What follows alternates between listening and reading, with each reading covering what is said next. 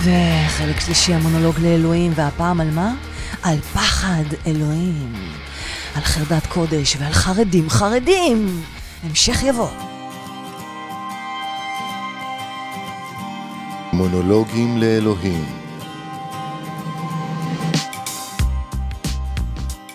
עם פז מוסקוביץ'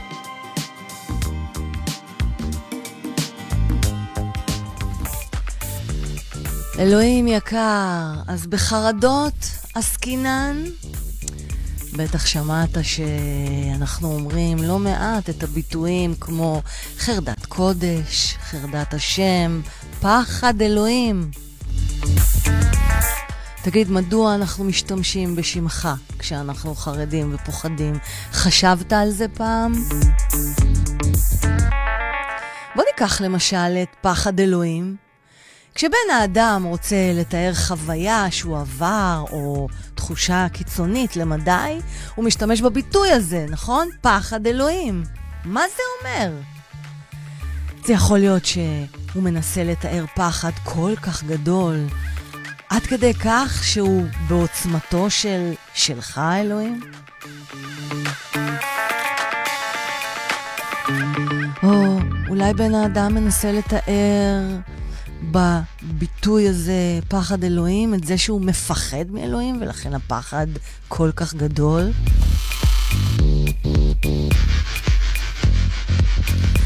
ואם בפחד ממך, מאלוהים, עסקינן,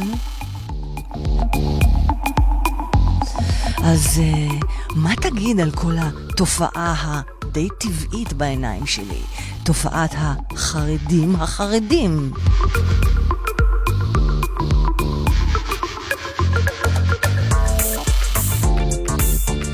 בוא נדבר על זה רגע במטותא ממך, אלוהים.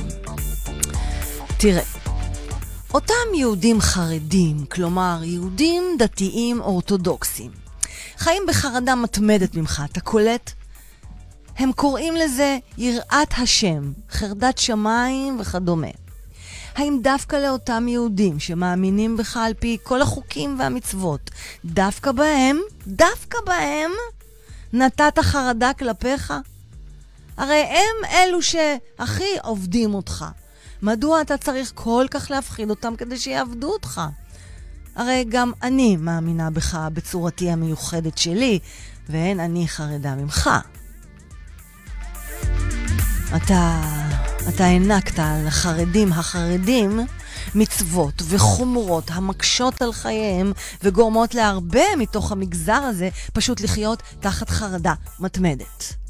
כן, כן.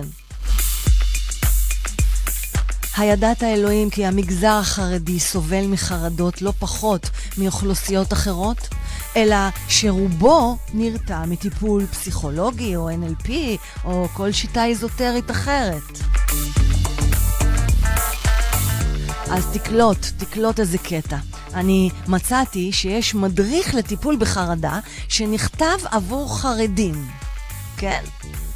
שמעת, מריאור? וה... וה... וה... נו, המדריך הזה, זה ממש סוג של מגזין, מציע להם עימות חזיתי עם הפחד, אבל נמנע מלעסוק בנושאים רגישים. למשל, חרדה מסרטן השד. למשל, אני מצטטת רגע, ניתן היה לחשוב כי אנשים מאמינים יסבלו מחרדות פחות מיתר האוכלוסייה. אך באופן מעשי ועובדתי, להרבה מאוד אנשים, מהאנשים במגזר החרדי, יש חרדות.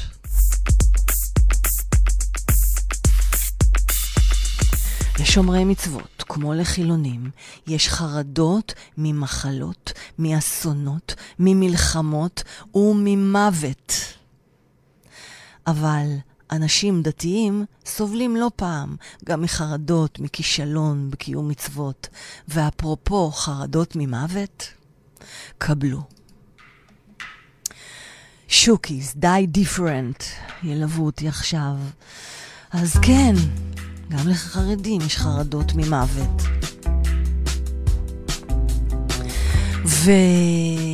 ויש להם חרדות גם מכישלון בקיום מצוות, כמו שאמרתי, או מפחד פחד שעברו על איסורים הלכתיים.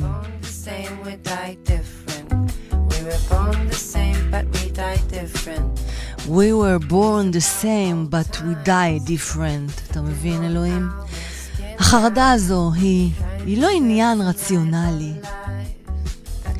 היא מגיעה ממקום הרבה יותר ראשוני במוח שלנו. כך אומרת מירון ליכטר. היא טוענת שאפשר לנסות ולהגיד לאדם שנמצא בחרדה שהקדוש ברוך הוא שומר עליו מלמעלה. והוא, הוא, אתה, כן? אלוהים, אתה יודע מה הכי טוב עבורו. אבל אמירות אלו שקול, שקולות לדיבור מרגיע מכל סוג אחר שבעקבותיה הם היו אמורים לא לפחד כלל. היו אמורים, כן?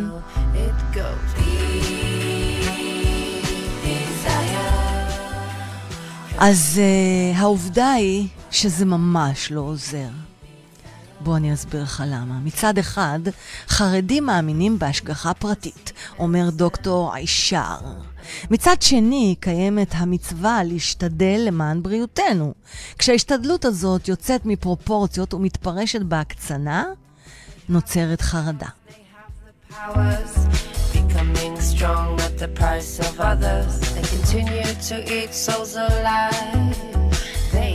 אז יותר מכך, אלוהים יקר, אותו מגזר שכל כך דבק בך, החרדים החרדים, טוען כי הפסיכולוגיה שאמורה לעזור לחרדים החרדים הינה כפירה בהשם. זה מה שאתה מעביר להם? או שהם המציאו את זה? אלוהים יודע איפה, תגיד לי אתה.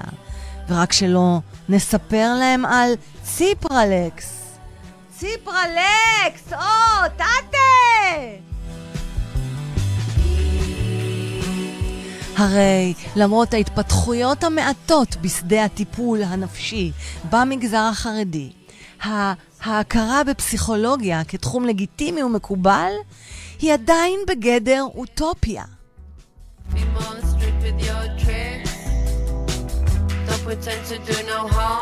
הביקור אצל פסיכולוג או פסיכיאטר או ציפרלקס, טאטה! נתפס כאקט של חולשה, בושה וחריגות. נער או נערה חרדים שביקרו אצל פסיכולוג ייתקלו בקשיים עצומים כשהם מגיעים לפרק השידוכים בחייהם, וסיכוייהם למצוא בן זוג הולכים ונהיים נמוכים מאוד.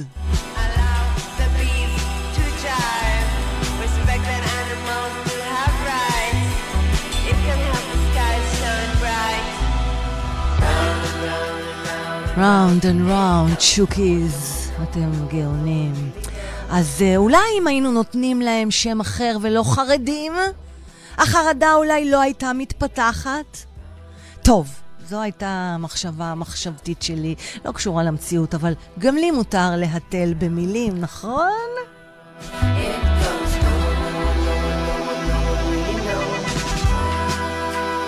לסיכום, אלוהים יקר שלנו. פחד אלוהים יש לי לפעמים, עם זאת, חרדה יומיומית לא, תודה לאל.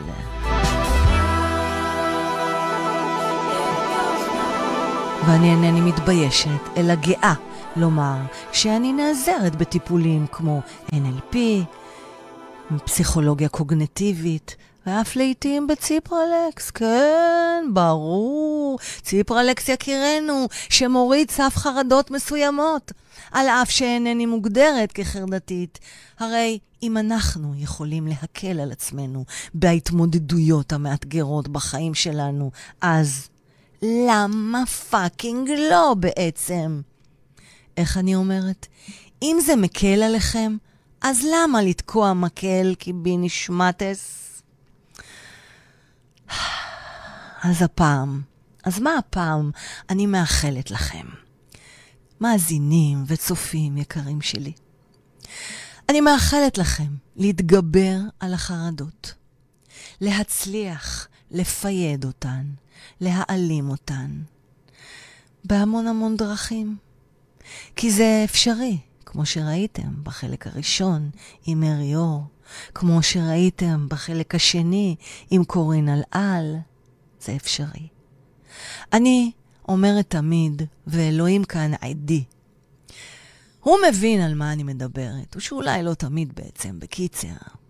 תמצאו את הבלנס, האיזון הזה בין מה שקיים בחיים שלכם, לבין מה שאתם רוצים שיהיה בחיים שלכם. תמציאו עצמכם מחדש, תזרמו, תתכננו, תאלתרו, ובעיקר, תרקדו את הרוקנרול של החיים. אני הייתי פז. ביי. מונולוגים לאלוהים in pa z Moskovič.